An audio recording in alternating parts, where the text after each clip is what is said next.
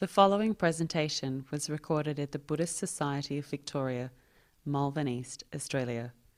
Please visit our website at bsv.net.au.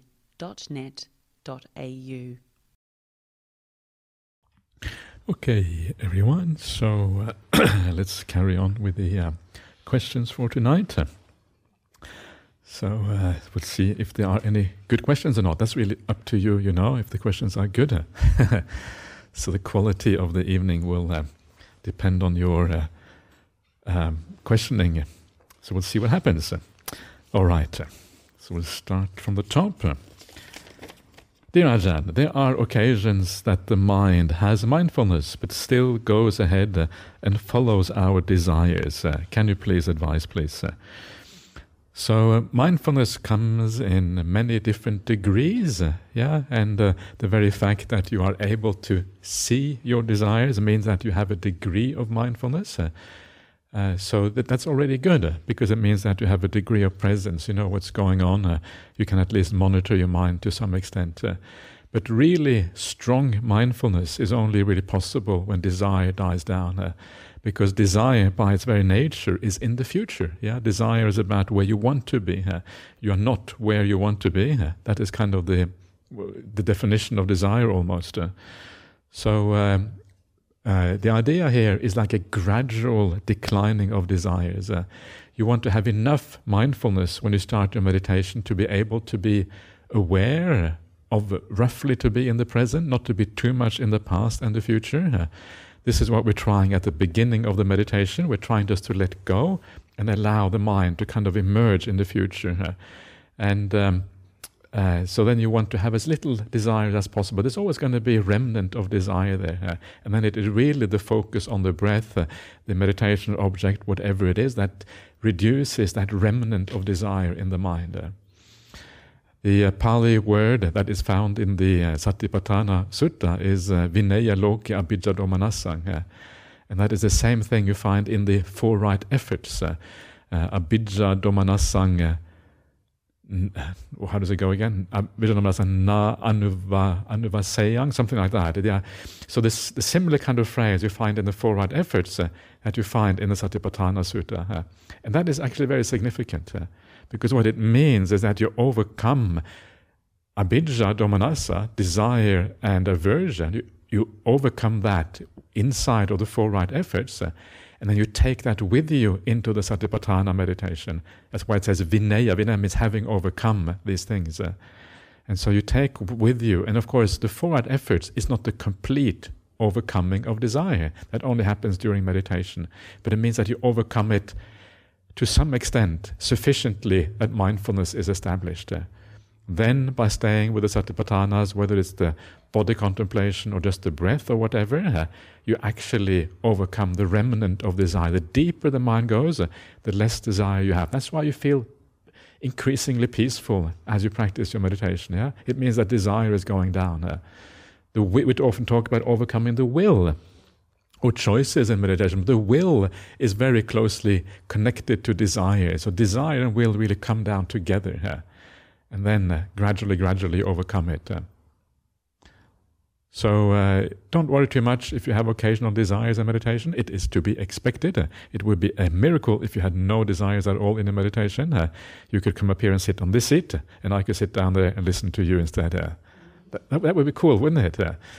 We kind of just reverse roles a little bit. Uh, there's no absolute necessity that um, the monastics should always teach. Sometimes it's nice to have lay people to teach. Uh, some lay people are very experienced, uh, and it's nice to listen. Sometimes at Bodhinyana Monastery, we invite lay people to give a talk to the monks, and that's really nice, actually. Uh, gives an alternative feeling to, to things. Uh, and if you ever get uh, asked to teach, what will you say?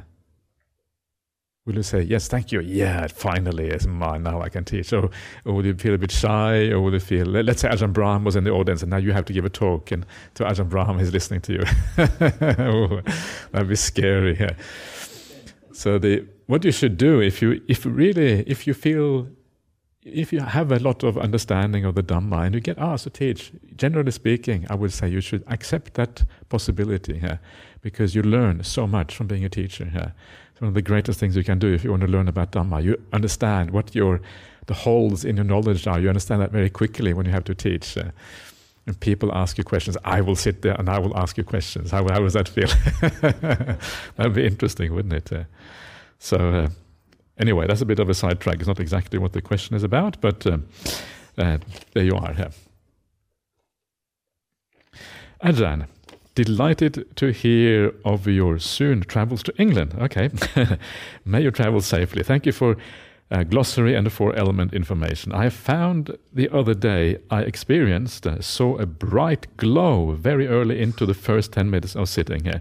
Normally takes me days or many hours. Uh, well done, that is wonderful.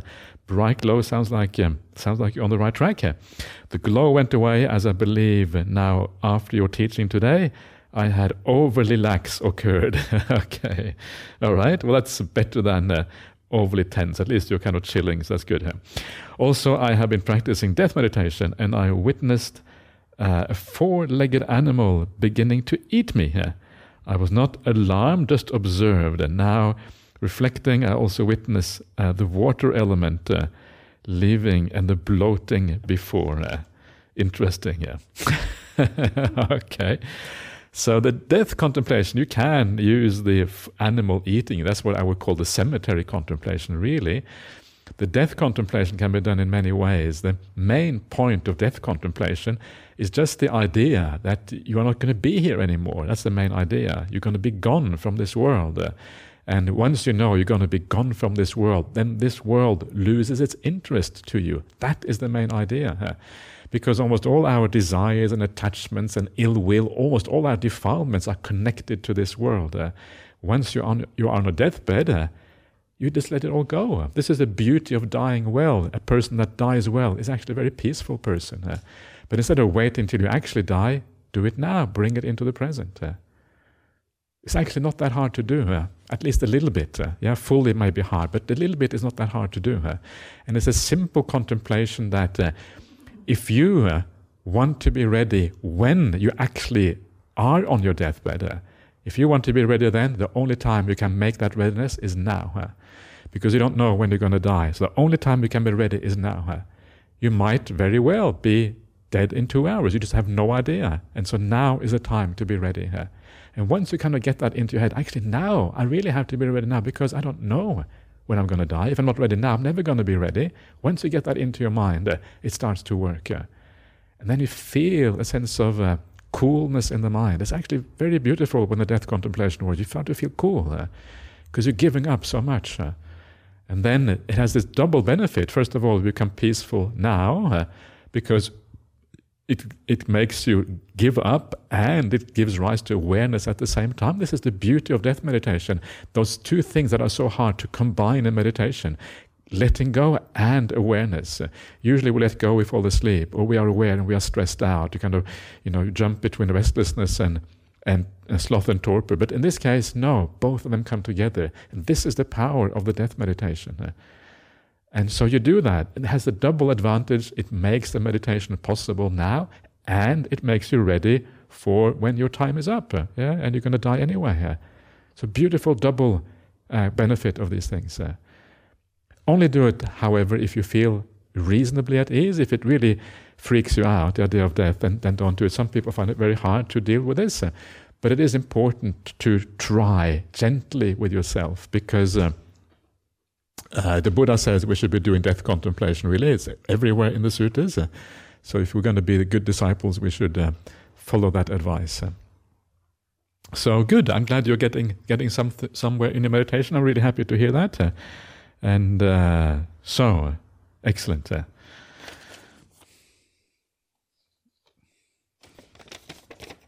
Dear Ajahn, what are the reasons for undeveloped jhana stages. My mind does not experience rapture and it goes to sukha. Many thanks. Um, all right, okay, so uh, I guess there are different ways of experiencing happiness. Uh, yeah, and usually rapture is a, comes together with the sukha. It's called the vivekaja piti sukha in the first jhana. You can't really have one without the other. Uh, uh, sukha, the way it is described in the um, suttas, it is a development from rapture. Sukha is a deeper experience than rapture. But of course, the problem with the word sukha, it just means happiness, is very, very broad. But if you use it as a technical term of meditation term, it means the happiness that comes when the rapture calms down. It becomes very peaceful. When that combines, that is called sukha. It's a profound sense of satisfaction and contentment that you experience. That is the kind of happiness that leads you to samadhi, because it's not disturbing. Yeah. It has nothing to do with the body. Yeah. The body is left behind now, the senses are left behind, uh, and you have this deep sense of contentment, and you feel, wow, this is it. Uh, and your mind kind of, rushes towards samadhi. Yeah.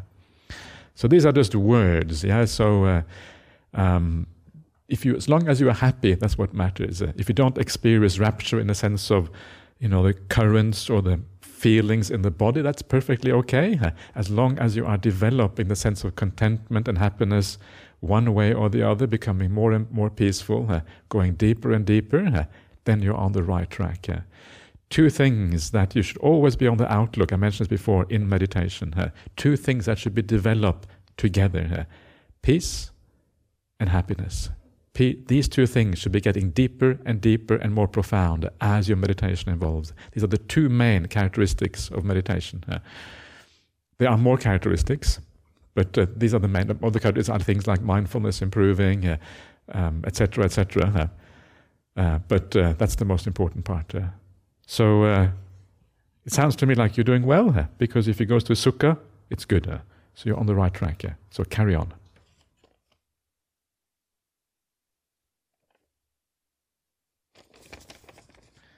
Yeah, there's many different handwritings today. That's good news. Yesterday there was one handwriting that kept occurring again and again and again.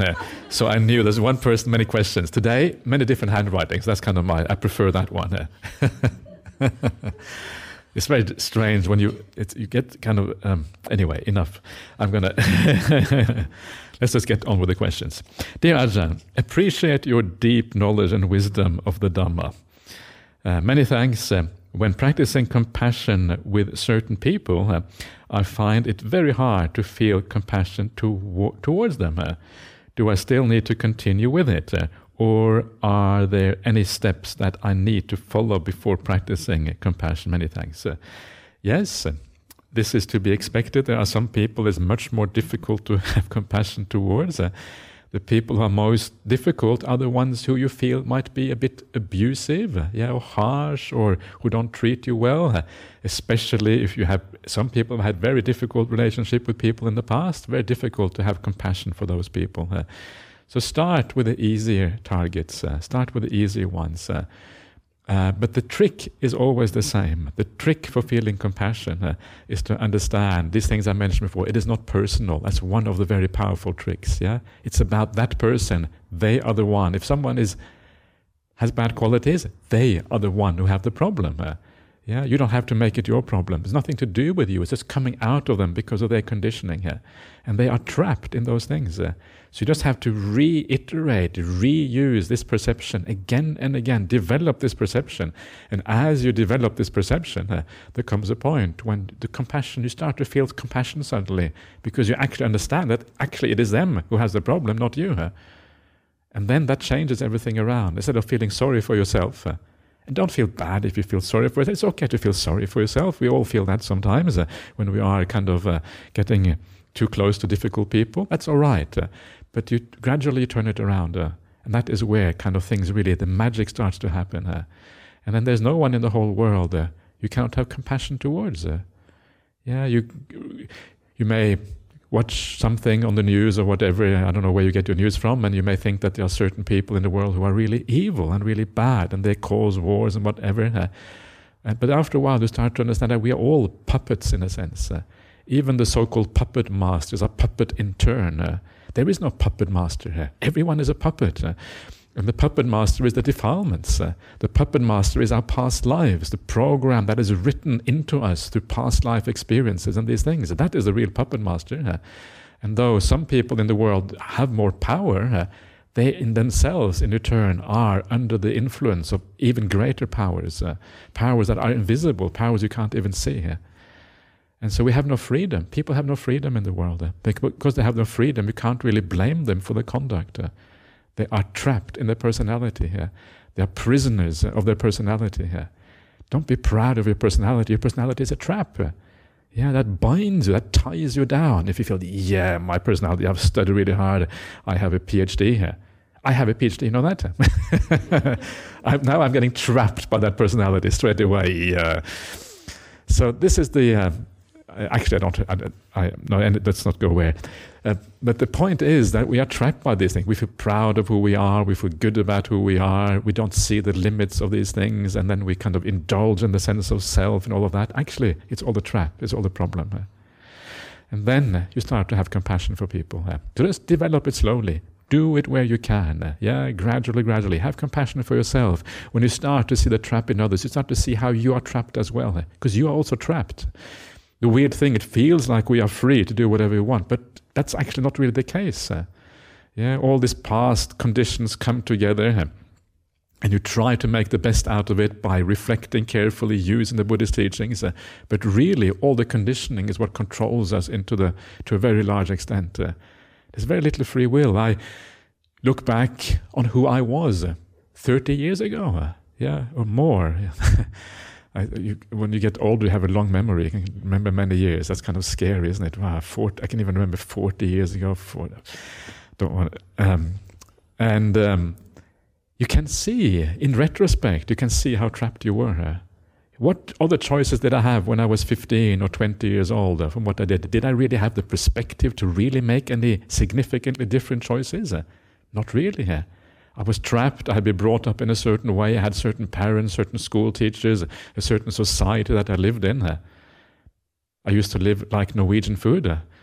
Yeah, why did I like Norwegian food? Because I grew up in Norway. I used to like skiing. I did a lot of skiing. Why? Because there was snow everywhere. So I kind of everyone skied. So you just ski here was it voluntar- voluntary? you know, it's kind of it is voluntary in one way, but in another way you're just conditioned, if you know what I mean. And so you start to understand how trapped you are, uh, how all your personal characteristics are formed by all of these conditions. Uh, and the vast majority of that conditioning comes from past lives. Uh, you can't even see it. Uh. why were you born with certain personal characteristics? Why was I different from my brother? We grew up with the same parents, but we're quite different characters. My sister sister's different. Uh, why? Well, because of this comes from deep conditioning in the past. Uh, and you start to have a sense of compassion for people. Uh. one of the stories that I uh, often tell is a story of a uh, uh, one of the um, people on the committee of the BSWA in Perth, the Buddhist Society of Western Australia. And he did. He was a Catholic originally, and gradually he became more and more of a Buddhist. Uh, and he did a past life regression. Uh, yeah, he was one of these kind of fairly ordinary Australians. Uh, he was in the navy and all these kind of things. And he did a past life regression. He was actually quite a successful businessman as well, and he was selling to the mining industry. here. everything in Western Australia is about the mining industry. here, except if you're a monk. Yeah. Uh, we are, we are actually we are mine, mining the mind, right? Uh, mining the mind. That's a nice, nice one. Okay, so so um, he went to a past life regressionist. Uh, and then he started to recall all of these things, right? All of these kind of details about his about a past life, and it was kind of a lot, right? Names and places and family members and where he had come from in the past and the jobs that he had and the business he built up. It was a lot of information. Huh? And so he came out of this regression, and this regressionist, who's, by the way, I know very well, is a very, very nice man. He's like this kind of old grandfatherly person. Yeah, he, he looks like he's going to care for you. He's a really nice fellow. And uh, so he tells him, well, this is the things you remembered. Uh. And he said, no way, that's just denial. It's just kind of, this is just, this is just kind of make believe. Yeah, I just made it up. He was in complete denial that there might be something to this. Uh. But then later on, he sort of started to feel uneasy. Maybe I should check it out. Maybe I should check kind of the records in Western Australia to see if there's something to this. Uh. So he started to check these records. Uh. And then after checking for a while, he thought, well, maybe, you know, he found some names that seemed kind of familiar to, he went back to the regressionist. Well, um, well, maybe he did the second regression first. I think he did the second regression first. So he did the second one, even more details. Then he went back into these records. Uh, and then he found someone uh, whose whose kind of details fitted really, really well with his life. Uh, someone who had migrated from Ireland, very, very common, lots of Irish people here in Australia, Irish background, uh, had been in the military. He could recognize his uniform, right, from the military. He had seen that in his regression. Uh, then he had established a farm, built up the farm. Uh, he went with this man to that place where the farm was. And he said, it's supposed to be here, but actually there was no house there anymore. Uh, and of course, it turned out the house had been demolished not so long before uh, and re- rebuilt. Uh, so there was many things that kind of turned out to be very kind of remarkably close. Names fell into place, people, all of these kind of things, the shape of the house, right? He remembered so many details. And there comes a point when it becomes very unlikely to be coincidence. There's just too many things that kind of fit in. And he said he was forced to believe in past lives from then on. And that was his personal experience. He felt, how can these coincidences actually not be a, remember, a memory of past life? There's too many things. Uh, there's no way this could be a coincidence. That's what he felt.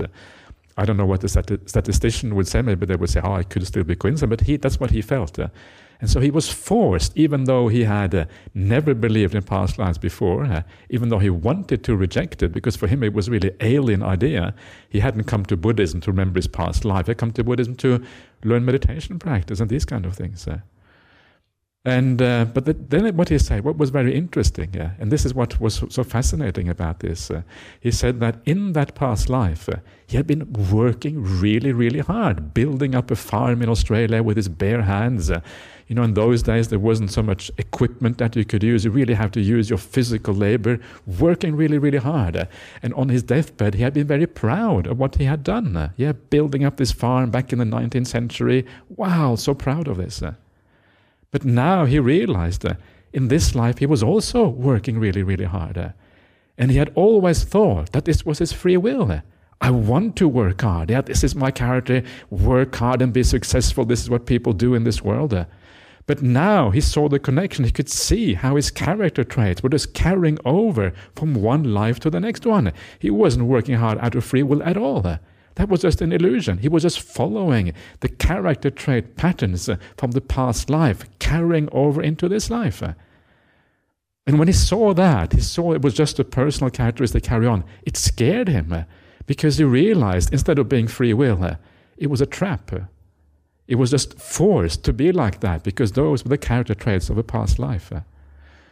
And this is what it means to be trapped.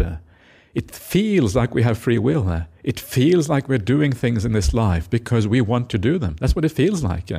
But actually, when you start to see the larger pictures, uh, a lot of that is just an illusion. Maybe all of it is an illusion. We're just playing out a program, deep thing conditioned into us in the, in the past. And now we have no choice but playing it out. That was his experience.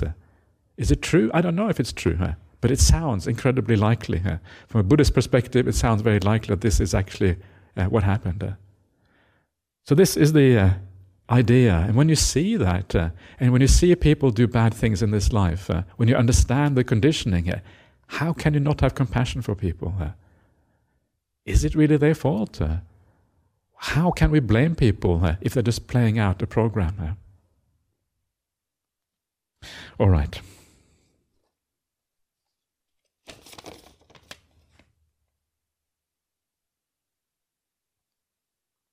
Dear Ajahn, thank you for your insightful and inspiring teachings. Uh, yay! Please come more notes like that. These are really nice notes. I like these ones. Uh, is it possible for non Buddhists to achieve enlightenment? Uh, thank you.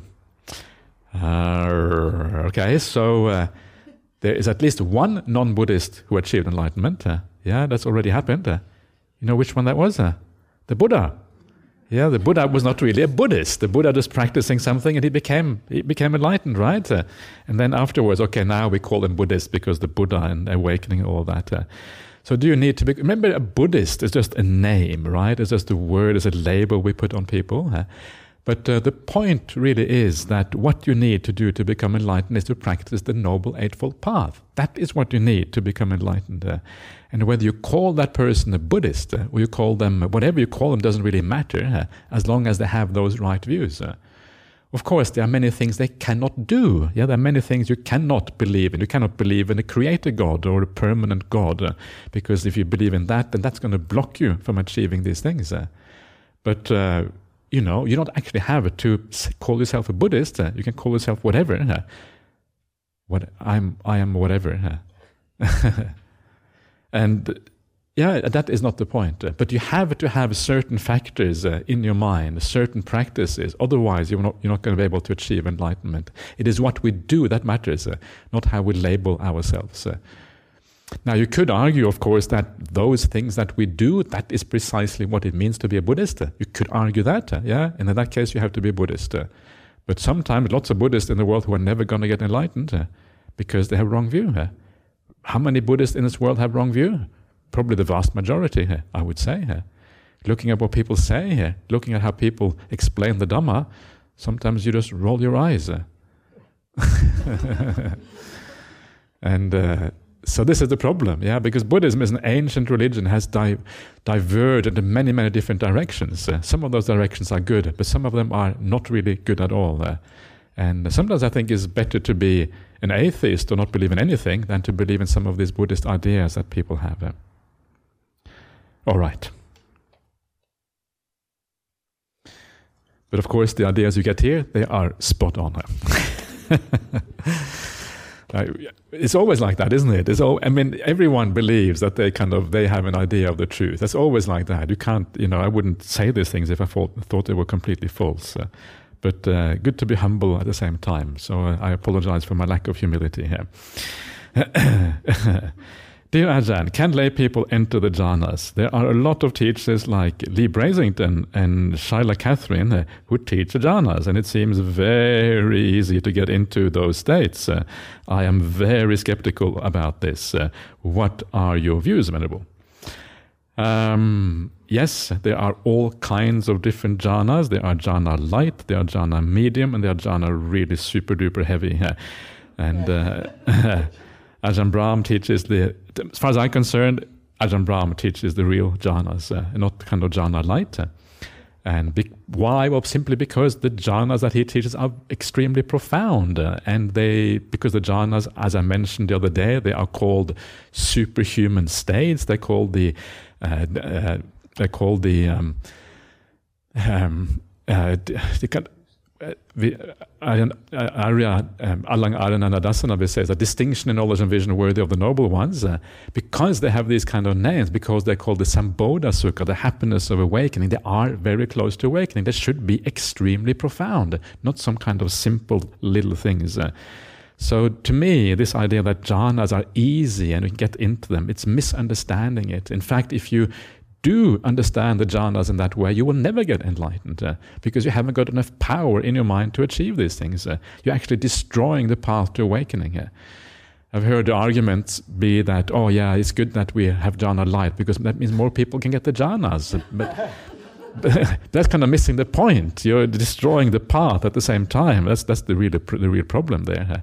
In fact, it's very interesting that the jhanas are so profound because what it means is that uh, when you practice the path, there is so much joy, so much happiness, uh, so much tranquility, uh, so much meaning, uh, so much power of the mind to be had even before you come to the jhanas.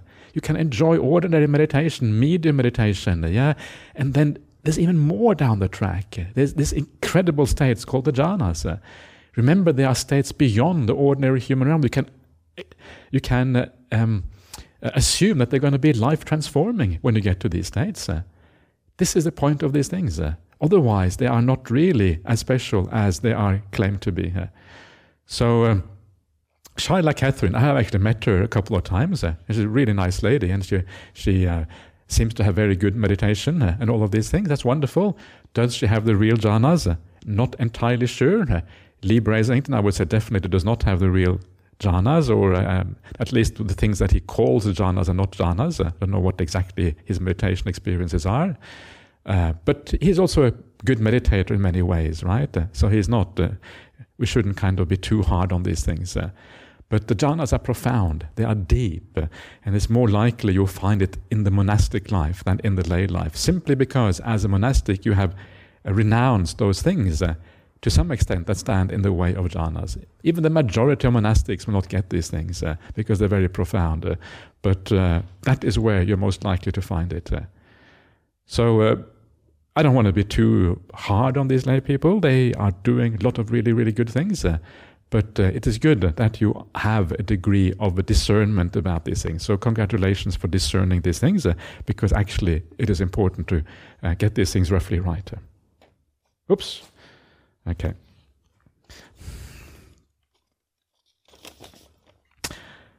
Okay, much appreciated for your teachings, Ajahn. One night you mentioned Zen mind, beginner's mind. Could you please elaborate on that? Is it the first mind that arises? Thank you.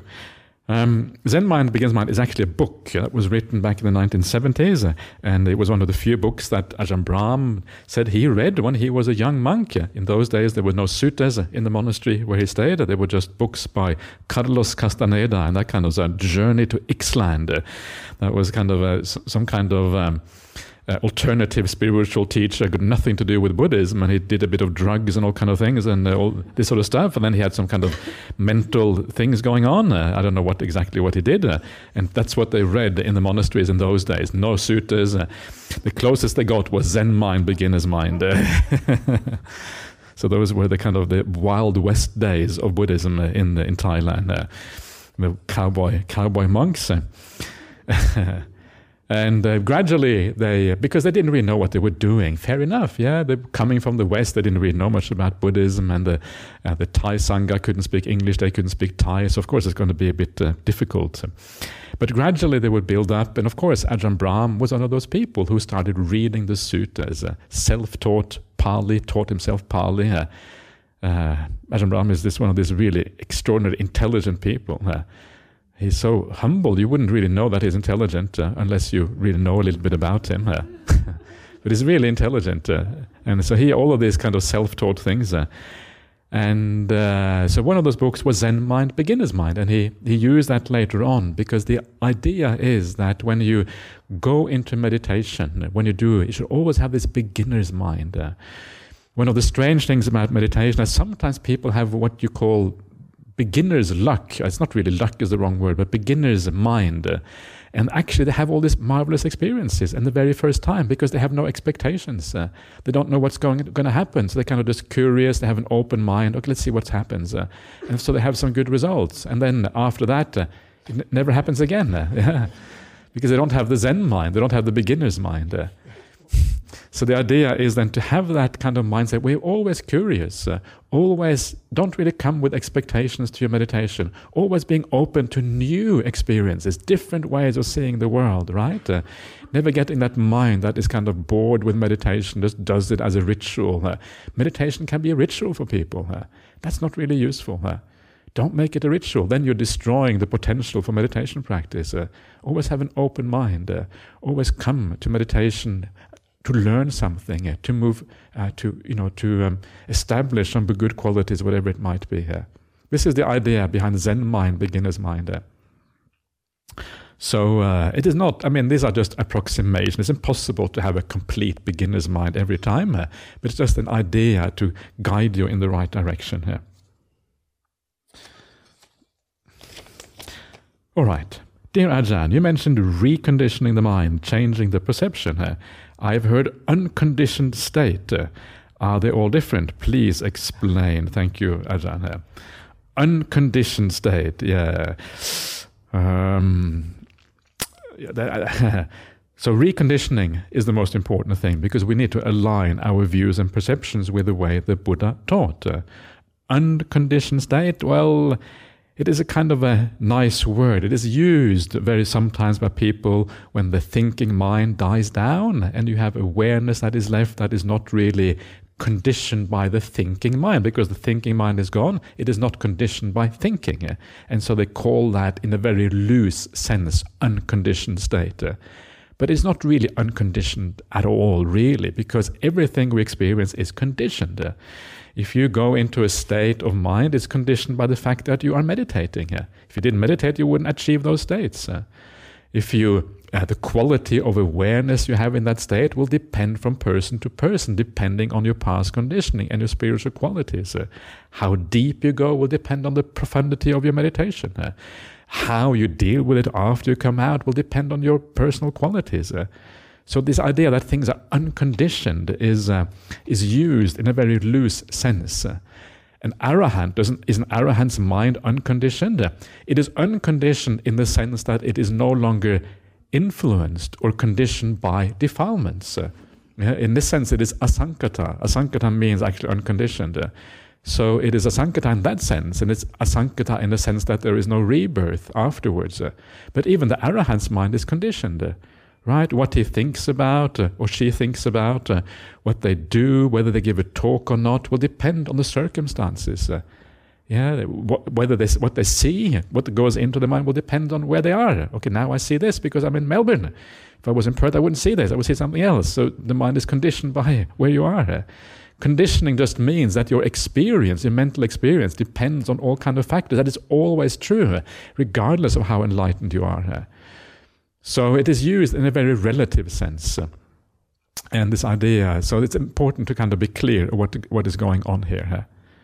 So uh, reconditioning is really what is important. Uh, uh, because we want to recondition ourselves away from defilements and towards seeing the world uh, as the Buddha says uh, uh, the world is appropriate to see the world. there. Okay.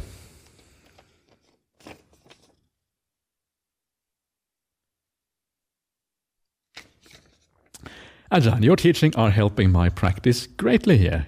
That is wonderful to hear. I'm very happy to hear that. Uh, I have a question about stealing. Yeah, yeah please don't steal. Uh, that's going to help you practice even more. Uh, sorry, a few years ago, I stole a few items from my toxic workplace. Uh, how do I sort this out? I am no longer there. okay.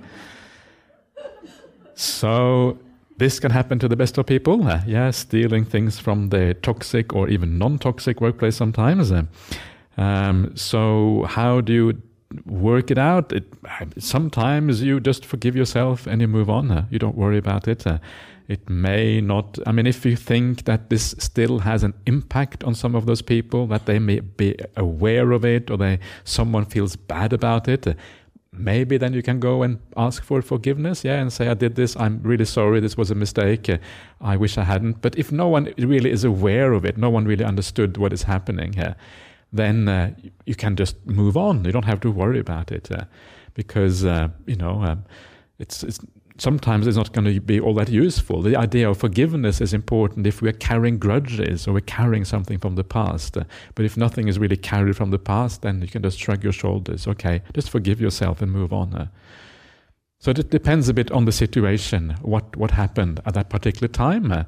Uh, if you feel that it would be good to ask for forgiveness because maybe someone misunderstood or someone uh, is carrying something into the future, then please do so. It's always forgiveness is always good anyway. Yeah, and if it, you think it will make your heart feel lighter if you do it, then also do it. So, um, yeah, the idea here is to establish good qualities. That's kind of the purpose of all of this. Uh. so, uh, yeah. Okay.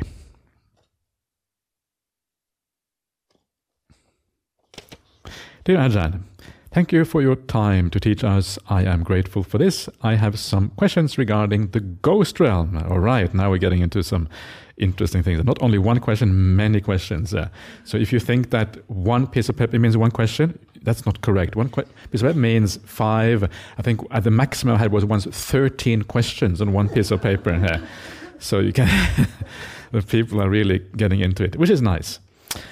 Okay, so let's have a look at the questions regarding the ghost realm. Number one, are they around 24 7 or only specific times of the day of the month? well, they, they are around 24 7 because they are living just like us, right? So they can't really, they have to be around. Uh, but whether they bother you 24 7, that's a different, that's a different story here. So uh, they uh, so that really depends. Uh, sometimes they will be around you because they want something from you. Uh, yeah, if they are, you know, for example, very often when someone has recently passed away, that is the time when sometimes you can have a connection with somebody, uh, and that can be a, a kind of ghosty connection. Uh, yeah, and then you just wish them well. You do some merit on their behalf. I do this thing for you, mum. Imagine how happy your mum is would be if you do something on her behalf, right? It's a beautiful thing to do after she passes away, or your dad, or your your family member, or whoever it is. Uh, that is usually the most likely time when they are around. But there are always ghosts around. Uh, one of the nice suttas about ghosts uh, uh, is where, and I usually quote this particular sutta as found in the Anguttara and Nikaya Numerical Discourses 10, number 167 or something like that. I can't remember the exact number. Uh, and it's this fellow, he goes to the Buddha and he says, uh, If I do an offering on behalf of my relatives, will they receive it? And the Buddha replies, Well, it depends on where they are born. And he says, If they're born in the ghost realm, yes, then they will be able to receive it, otherwise, not. And then uh, uh, this fellow he says to the Buddha, he says, "Well, what if I don't have any relatives in this ghost realm? What happens then?" Uh, and the Buddha says, "It is impossible that you should not have any uh, relatives in the ghost realm because we've been going around this samsaric existence for so long. Guaranteed, you will have some relatives there." And that's kind of nice. So if you ever do an act of generosity or merit for your departed uh, relatives, it will always reach somebody. There will always be somebody there who is grateful. So please do it. Uh, yeah, whenever you come, like to like we are offering the food over here every day. Have you taken the opportunity to dedicate that to your departed relatives? Uh, maybe you feel that you're not really it's not really your food. It doesn't have so much power. That is true. It's not quite the same, but you can still do it. Yeah, we are part here on this retreat. Presumably, you have have you paid? You paid a little bit for coming here, right? Because that's kind of how things work. Otherwise, you wouldn't be eating anything, probably. So you you have a share in offering that food, right? So remember that. You have a share in that. So offer it. And as you do that, say to your relatives, I'm doing this for you. That is an opportunity right there to do it every day. Every single day. Tomorrow, I expect to see all of you around that table offering that food because you want to make merit for the party, right? Wouldn't that be beautiful? Actually, it's a nice thing. You kind of you can start fighting to get space, yeah, for you. and, uh, but fight with friendliness. Yeah, it's a friendly fight. Yeah? So this is what he, what uh, the Buddha says. There's always someone there who is able to uh, receive that merit, uh, which is nice. Yeah. So the ghosts are always around.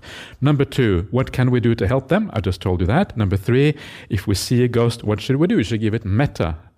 You should give it kindness. Uh, you should say, "Hello, ghost. nice to see you. yeah, welcome. Yeah, may you be well and happy." Boof, the ghost goes, uh, because uh, that is it, that is what it's look, looking for. Uh. You should feel so lucky if you can see a ghost. Remember that. Because what you are doing, you're getting access. Uh, you're seeing something that most people never see, uh, and you get an insight, access into a larger reality. And that is a wonderful thing when you do that, uh, especially when it is very clear that what is going on you think, wow, this is really it. I've seen something that very few people see. You are so lucky because it means that you are gaining, uh, uh, you are kind of confirming some of our Buddhist uh, assumptions. Uh, that, uh, you know, sometimes we say, yeah, yeah, okay, I have confidence in the Buddha, I believe in ghosts and rebirth and all that. But when these things get confirmed, it's far more powerful. so you should feel really, really lucky if you can get some access to these other realms. Number four is the ghost realm consists of all types of spirits, including animals.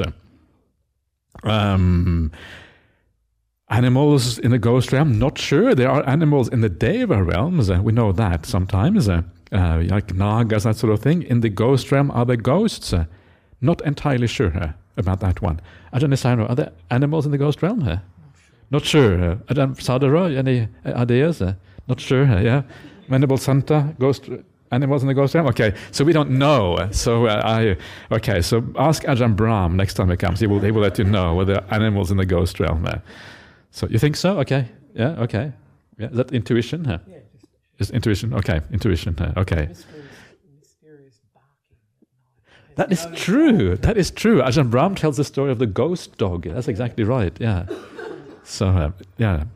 Anyway, so we will leave that to be to be decided the last question what to do about angry ghosts who seek revenge. Is that true or just Asian myth? Thank you. Uh, I, ghosts are suffering, right? Uh, maybe they are angry, but they are lo- in a lower realm. They don't really have much power over you. Uh, now, the way to make sure that you are safe from any spirits and ghosts, whatever, is to live well. Uh, if you have good virtue, uh, you will be safe. Uh, yeah, this is kind of throughout the suttas. These beings cannot harm you if you have good virtue. Uh. You know, they often talk about black magic and these kind of things. Uh. If you want to be safe from black magic, uh, then just be kind, be a good person, be generous, do all the good things. Black magic won't be able to touch you. That's good news, isn't it? So, uh, and I think often this idea of black magic is overstated anyway. I don't really know how. Maybe sometimes, uh, but a lot of the time, I think other things going on.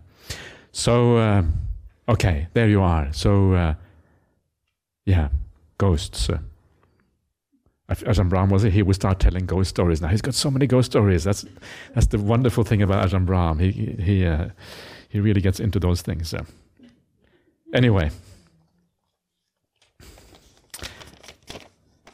Dear Ajahn, it is said that joy is a prerequisite for samadhi. What can one do when one is sad and depressed because one is not able to follow the sila or practice meditation due to old age, sickness, frailty, and the vicious vicious life circumstances. Wow, okay. if one encounters Dhamma late in life, foundation of Sila is not very strong and easily shaken by pain, disability, unfavorable circumstances. How to generate enough joy to enable practicing of the meditation in these circumstances. Many thanks, Bhante. Um, you just have to do your best. Uh, yeah, it is never too late to practice the Dhamma. You do whatever you can do. Uh, and uh, uh, don't really expect to get joy. It doesn't matter so much if you do get joy or not. What matters is that if you live in the right direction, you're pointing in the right direction. That is what matters. Uh, so just be kind, uh, be generous, uh, do all of these kind of things. Do a little bit of meditation. Do it mostly to help you to be kind and generous. Uh, if you don't get deep meditation sets, it's fine. Uh, remember, the foundation of the Buddhist path is not meditation.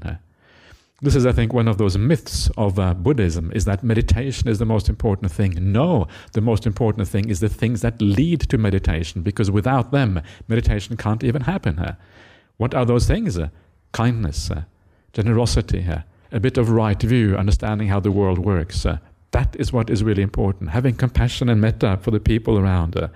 that is what it really is about. And everyone can do that. Yeah, we can use our speech and our actions in skillful ways. Uh, we can learn to think more wisely. Uh, that everyone can do. Uh. So don't be too concerned about what happens in your meditation. Use the meditation even just to relax, uh, even just to be at ease, uh, just to sit back. And if you snore, uh, wonderful, you're relaxing, right? I always love it in a meditation or someone at the very back starts snoring away. We, we had someone here as well before, uh, and that's kind of cool. Yeah, I, I always feel compassion when I hear that. I think, yeah, okay, relaxing, good on you. Yeah, snoring at the back there. And then, uh, you know, so then, then, no one really disturbs you when you have kind of feel good about someone snoring at the back. Yeah. So that just means you are chilling out. So um, focus on what you can do. Don't have high expectations for generating joy here. If you have high expectations, uh, you may just get disappointed. Uh, enough disappointments in life already. Yeah, as you say, old age, pains, and all kind of things. Uh, it's difficult enough to deal with. Uh. so be kind to yourself. Uh. Ajahn Brahm always says that the best way to be happy is to reduce your expectations. Uh. so reduce them to zero. That's the state of the arahant. No expectations at all. That's the arahant state because they don't not interested in the future. All right. Dear Ajahn, greetings and immense gratitude. That's a very good start. Everything makes sense when I'm in the inner retreat. I curse myself as to how I could be so stupid, so as to react and get angry or give rise, give way to all the kilesas.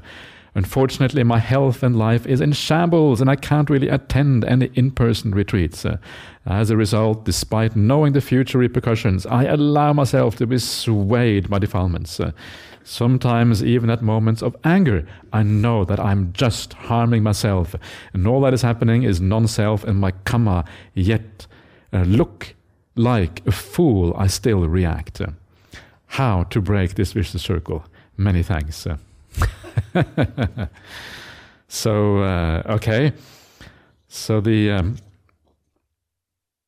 answer is that you need a lot of time for yourself. This is one of the most important things because our reactions come when we spend too much time around people who are difficult and we find it hard to deal with. Our kilesas get stirred up because we don't have enough time to reflect clearly after having been on a retreat, you will find you are more at ease and peaceful. Uh, it takes a while before the kilesas get reactivated strongly after retreat, and that is because you had more space for yourself. Uh, so give yourself more space. Try to find that space in your life. Uh, yeah, lock yourself in the toilet. It's a nice. You have a seat there. There's a seat automatically in the toilet, right? So you can just sit down and you can relax. so you just uh, think about, you know, uh, try to understand where those kilesas come from. Do whatever counteraction is required. But you're right, sometimes it's difficult. Sometimes your life circumstances are such, actually, it is very hard to get out of it, very difficult. And uh, sometimes you just have to have compassion for yourself. Okay, kilesas, sometimes they arise. Okay, so be it. Do your best. don't expect perfection here.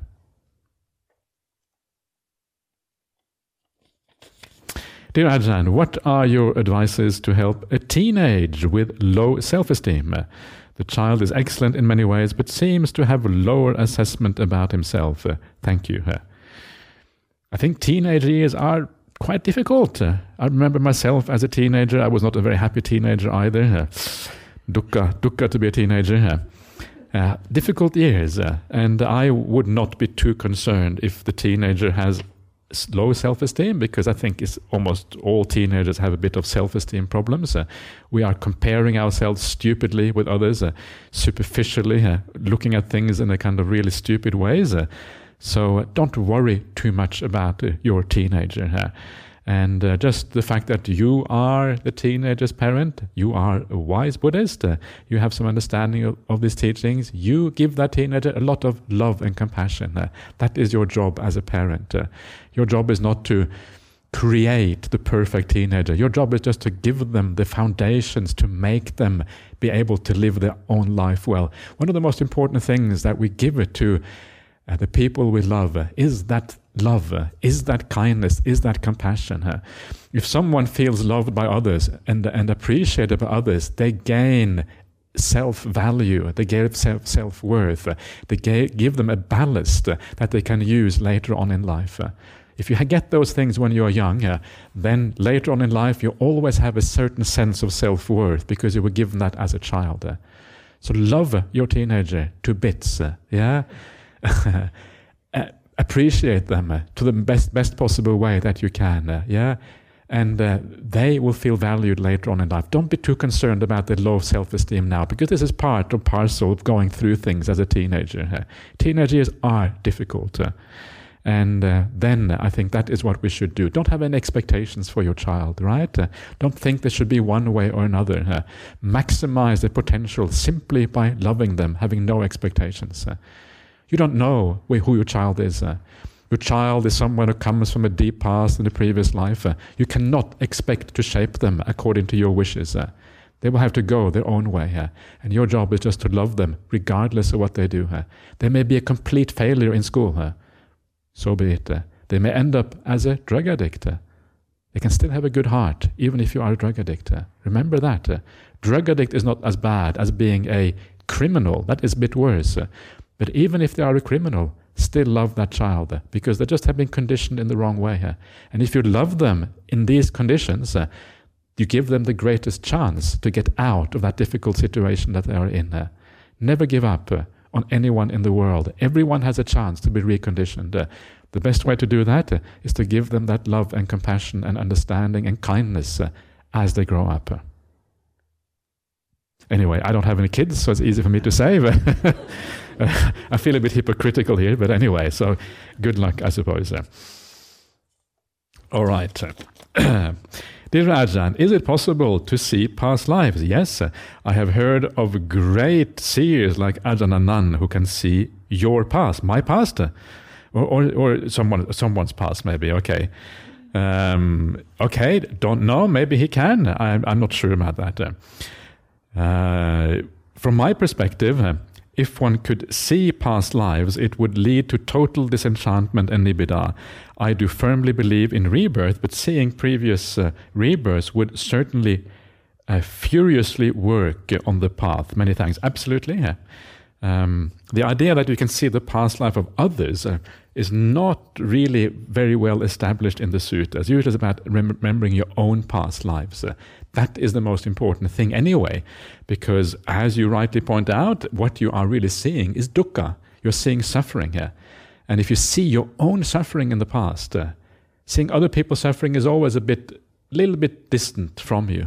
Seeing your own suffering here seeing that you have made the same mistakes in life after life after life, uh, seeing you going through divorces, death, uh, being kicked out of your job, pains and problems. Yes, there are highs, yes, there are happinesses sometimes, uh, but they're always punctuated by some something going bad. It always ends in death. Every life ends in death. Everything you have built up in every life ends in having to give it up. Uh, death is the end point always. Uh, and that is why it is always punctuated by suffering if you don't know how to deal with these things in the right way here. And so it is very, very traumatic uh, to read your, see your past lives, yeah, because you start to understand the enormity of samsaric existence. Uh, and I think this is exactly why the Buddha to be remembered his past lives uh, before he was able to see non-self. Uh, because seeing non-self uh, uh, is incredibly hard, and you need a very powerful impetus to see that. Uh, you have to see the enormity of the problem. Uh, only then are you willing to give up even your sense of self uh, because uh, you see the problem is so vast. Uh. so, yes, you're right. Uh. so, how can we approximate to this? And one way of approximating to this, if you cannot see your own lives, is to read stories of other people who have had things like near death experience or have recalled past lives. the more reliable and the more real those stories seem, the better, because they will really affect you more deeply if they seem real. And I read a book recently called After by a fellow called Bruce Greyson. Bruce Greyson is probably the world's number one lead, leading authority on near death experiences. He is at the, uh, the um, uh, Division for Perceptual Studies at the University of Virginia in the US. It's a very good university, very reputable, uh, and they do these kind of uh, experiments. And uh, this book called After, uh, it's like stories, and when you read them, uh, you cannot help to be touched by them. Uh. these are real people telling about real experiences. Uh. and because Bruce Greyson is a scientist, he goes into possible explanations and all of these kind of things. Uh. and there's an element to these things that are very, very hard to explain through kind of ordinary means. and this is very powerful. Sometimes you read them and you you get emotionally affected by these stories. Uh, yeah, they're very strong. Yeah. And uh, that is kind of how sometimes you can approximate, instead of remembering your past lives, uh, you can actually do other things that give you similar kind of feeling, nowhere near as deep, uh, but they're similarly lead, leading you in that direction. So that is what, what you can do. And uh, then it is possible to remember your past lives down the track, but you're going to have to get your meditation reasonably well together first. Uh, actually, probably really well together, actually. But, uh,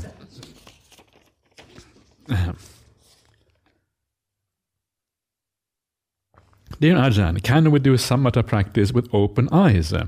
I've heard that people can go into jhanas even while walking and sitting with open eyes. So while waiting for the doctor's appointment, say, for example, can we observe our breath with open eyes and deepen our practice? Uh, sure, you can do that. Uh, uh, remember that uh, uh, it, it is decided by how you feel. If it makes you feel peaceful, calm, and it leads you in the right direction, it is good. I would recommend you to close your eyes. Might as well close your eyes while you're waiting for the doctor. If, you know, he's probably going to say something anyway, right? When he comes out, you can, might as well close your eyes. So, but whatever works for you, uh, if it has a positive effect, then it's good. Uh, can you enter jhana while walking? No. Why? Because uh, jhanas are a state where you lose all awareness of the body and the five senses, and doing that while, while you're walking is not really recommended. Uh, and uh, so, even if it's possible, it's not recommended. So, uh, and certainly not with open eyes. I, I, mean, if your eyes are open while you go into jhana, you will go blind anyway. Yeah, yeah. This is kind of the point because you're turning off the sight of eye, the, the eyesight. You're actually turning it off. So even if your eyes are open, there will come a point when suddenly everything just goes. But that is hard to do if your eyes are open. So it's not really, much better to close your eyes because that is kind of a halfway stage between seeing and turning off the sight of eye, uh, the eyesight, uh, the faculty of seeing. So it doesn't really make sense to go into jhana with your eyes open. yeah, much better to close your close your eyes. So okay. Dear Ajahn, how does one know that one is in Khanika or Upachara Samadhi? Once you are in these, how far are you from jhanic states? Uh, Khanika Samadhi, very far from jhanic states. Uh, Khanika Samadhi means momentary Samadhi here. It is a word that you find, I think, few times in the Visuddhimagga and many, many more times in the sub-commentaries. Uh, actually, I once, I once did a uh, count of how, how, many times these terms exist in the suttas, and they are very rare. Khanika Samadhi only occurs something like 20 times in all Pali literature. It's actually very, very rare. And uh, I then I searched on jhana. Jhana occurs a thousand times in the four Nikayas. Four Nikaya, this is just the basic suttas, it occurs a thousand times. Khanika Samadhi occurs zero times in the suttas, 20 times in the broader Pali literature. That gives an idea of how utterly insignificant and utterly it doesn't matter. Forget about Khanika Samadhi. Yeah? The word itself is um, misleading because momentary samadhi, the way it is used in the sutta, samadhi means a continual focus on one object that doesn't change. Uh, Khanika samadhi is the idea that you're staying with changing phenomena. Uh, phenomena continuous changing, and it is called samadhi because you don't look at anything else. Uh, but that's very different from the way samadhi is taught in the suttas, where basically you stay with one thing. Samma samadhi is an unchanging object, not a changing object. So we're moving into a completely different area of uh, mental cultivation when we talk about these things. Uh. So don't even think about these terms. Yeah, they are completely irrelevant. Uh, uh, vipassana jhana, khanika samadhi, these are the same kind of terminology. Uh, they are utterly irrelevant because the Buddha never used them. Uh, they are later additions, and even even then they are very rare. Upachara Samadhi is much more interesting because Upachara Samadhi is neighborhood concentration or access stillness. Uh, and is a thing that happens just before you enter Samadhi or just after you come out of Samadhi. That's when you have Upachara Samadhi. That is more interesting because. Um, uh, that is closer, much, much closer to jhana. Yeah, when you come to Upachara Samadhi, you are literally on the doorstep to jhana. Uh, but um, don't try to gain deep insight into upachara samadhi. The deepest insight happens after the jhana states. Uh, when you come out of them, that's when you have more information to work with, more power of the mind. Uh, that state is also called upachara samadhi in the sense that it is close to jhana and it is a very pure state of the mind. Uh, that is the main thing you should look for. But even the word upachara samadhi is not found in the suttas. It is a commentar- commentarial kind of terminology. Uh, so actually, uh, it is probably not very important. Uh, what is important is samma samadhi, the samadhi that is described in the sutras, uh, the kind of things that we're looking at today, leading up to samadhi. Uh. You can give that the word, the name upachara samadhi if you like, but uh, sometimes best just to keep to the uh, sutta terminology. Okay, I've got a few more questions. I'm going to just uh, go through them. It's getting a little bit late, so if you have to go, please feel free to do so. Uh, I just am afraid if I don't go through this today, tomorrow is going to be an immense uh, pile to go through. So, uh, yeah.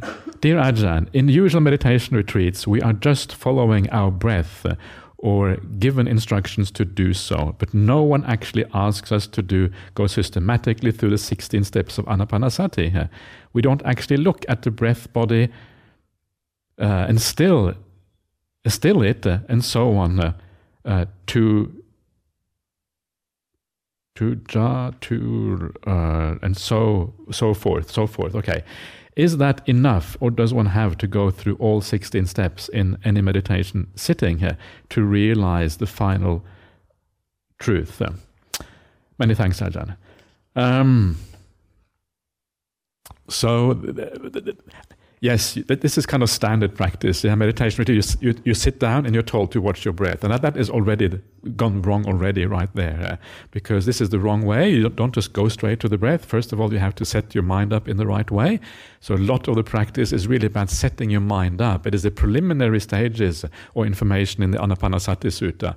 Yeah, um, sitting down, putting your body straight, and establishing mindfulness. Uh, yeah, establishing mindfulness comes first. Only then do you do the breath meditation.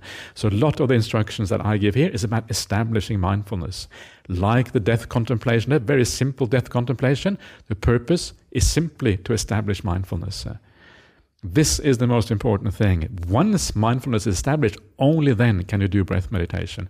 That is the first thing that is missing from the vast majority of meditation retreats. Uh, and uh, very often the reason is uh, that the original founder of that meditation system has died a long time ago. Now they just play his recordings, uh, and then you have uh, assistant teachers who don't really say anything other than the founder said. Uh, they don't really know what to say, and the whole system starts to fall apart. So it, it's a little bit unfortunate that kind of meditation. It should really be the teacher should be there to be able to answer questions properly. Otherwise, uh, it's really problematic, in my opinion. Uh, should we go through the 16 stages? Yes, you should go through them, but you can't make yourself go through them. Uh, you have to allow the 16 steps to arise. Uh, so it's very important to know about them so you have the map in your mind. You know what's supposed to ha- happen, but you don't f- make them happen. You get out of the way and you allow the 16th step to happen. Uh, that is really the right way. So you enjoy the breath meditation, uh, and then however far you get uh, will depend on the qualities of your mind at that particular time. Uh. that is the right attitude. So hopefully we can look more. Maybe next year we can have a look at the uh, Anapanasati Sutta in greater detail. But it, I have done it before, so you can also listen to recordings of, of me or anyone else uh, and get some ideas how that works. Uh. Dear Ajahn, could you please elaborate on how to do sunyata meditation practice? Uh, much gratitude. Uh. so, um, sunyata meditation practice is really to notice what is not present.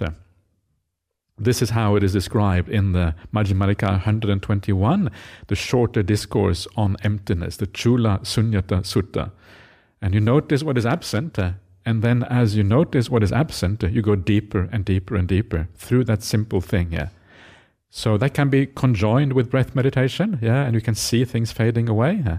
And then you take it deeper and deep, deeper simply by noticing the absence and then uh, moving the mind towards greater absence because you understand the power, the beauty, and the uh, happiness that comes with absence. You're guiding your mind towards absence, uh, to emptiness, uh, and you rejoice in that emptiness as it happens. Something like that. I, you know, that seems to be the way it is described in the suttas. Uh. I'm going a little bit fast now because of the um, number of questions left. Dear Ajahn, uh, very hard for slaves and bonded labor to see that everyone is suffering and trapped when their employers are lavishly enjoying life. how to be compassionate and forgiving when uh, a situation seems to be so unbalanced. Uh, you mentioned the other day that we are all similar to people uh, in um, Ukraine. So all of us go through wars, famines, tsunamis, also royal life, happy circumstances, irrespective of our karma. So how could uh, so how could be I be queen next lifetime, or so I could be the queen or the uh, refugee in the next lifetime. Exactly. Yeah. That's right. Yeah. More likely to be a refugee, though. Queen. it's diff- very few people get to be the queen, right? So, uh, or the king, or whatever it is. Uh. Right. Yeah. So. Um, yes, it is. It is difficult, but you know, this is kind of so. It it is hard to see these things. It is difficult when you are the slave. Sure, of course. Uh, I hope you're not a slave. I would be, but uh, it is harder. So you just have to work with these perceptions uh, gradually. Uh, yeah, understand that we're always all shifting positions. Uh, in the past, you were the master, you were whipping those slaves. Yeah, that's really painful to know that you have probably been oppressing people in that way. It's very painful knowledge. Uh, and when you get that, you start to have compassion for yourself because you realize that, yes, you were whipping those slaves, uh, but you didn't really know what you were doing. You were also doing that for whatever other reason. Maybe there was some someone who was forcing you to do that. That was your job. You didn't have any choice, whatever. Yeah. You can always look at it from that point of view. So put yourself in the position of the other person. Then it's easier to have compassion and understanding uh, how we are all trapped in these things. Uh. So work on these things carefully and gently, uh, and then the solutions start to arise. You find the way out of uh, these things, and eventually you can have compassion for everyone. Uh.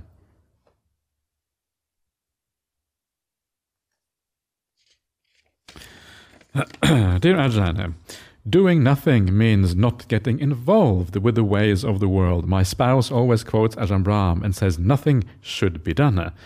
Just rest and take it easy.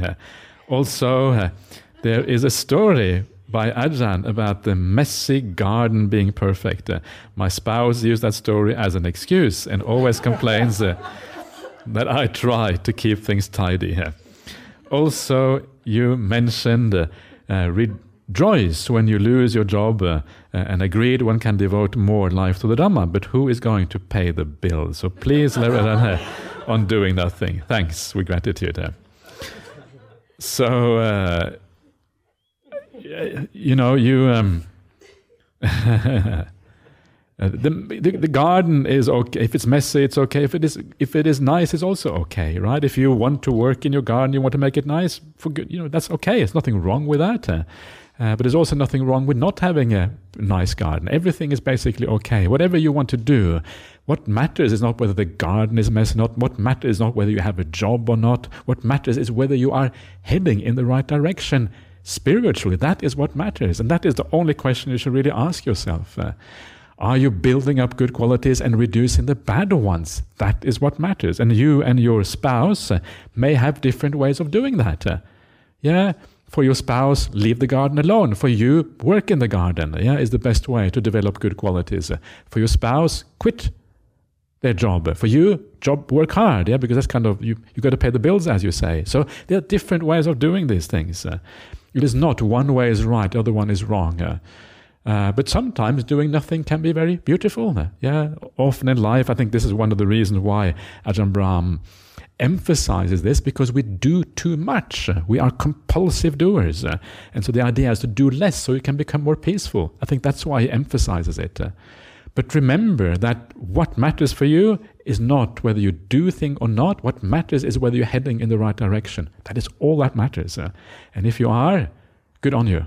If you're not, change your ways. Yeah, that's really what it comes down to.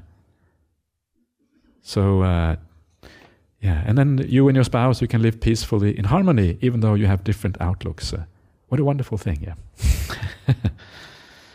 okay, a couple of more questions. Dear Ajahn, thank you for your teachings. Uh, regarding perceptions of diversity versus unity, is this related to the perception of thisness, thatness uh, versus suchness? regarding thing, uh, regarding things, experiences, states, uh, and uh, thus the craving to more from this to that. Um, I I think I, think this is probably reading too much into it. Um, because the perception of diversity is uh, it's just that the mind is not unified yeah and that perception of diversity can be very simple it doesn't really mean that the mind goes from one thing to another and craves one thing or another um, maybe in a very, very subtle way, but not in an, any ordinary way. The diversity just means that you are aware of many things. Uh, you're aware of boundaries, uh, of edges of things. Uh, yeah, you're not aware of a sim- simple thing. Yeah. That can be fairly peaceful, but it's not fully unified. So, um, does it imply a very refined craving. Maybe it does re- imply a very, very refined craving because the mind is moving a little bit, not fully unified. Maybe you're right about that. Um, but uh, generally speaking, I would say that this really is just about diversity versus unity. Suchness, tattata, is one of these words that you sometimes hear in Buddhist circles, uh, and I'm not sure exactly what people mean by that. Uh, yeah, the way that I would interpret suchness is just that this is the way things are. Don't get involved. This, the way th- the way the world is is the way the world is, and no need to get upset about it. Just go with the flow or something like that. Uh, that is kind of what I would would would see these things as dependent origination, impermanence, or whatever. Uh, uh I'm not sure how Im- applicable it is to this particular situation. Uh, anyway, so uh, yeah, a little bit not entirely sure exactly what you mean by this, but uh, hopefully that will be a little bit helpful. Last questions for tonight. Um, Dear Ajahn, thank you so much for your inspiring teaching. Uh, could you please explain if there are any difference between the ability to be aware and consciousness and knowing? Uh, is it different from perception? Which one is the one that needs to be developed? Thank you, Ajahn. So, um, awareness and consciousness and knowing, it depends how you use these words. That's the problem, right? We use words in different ways.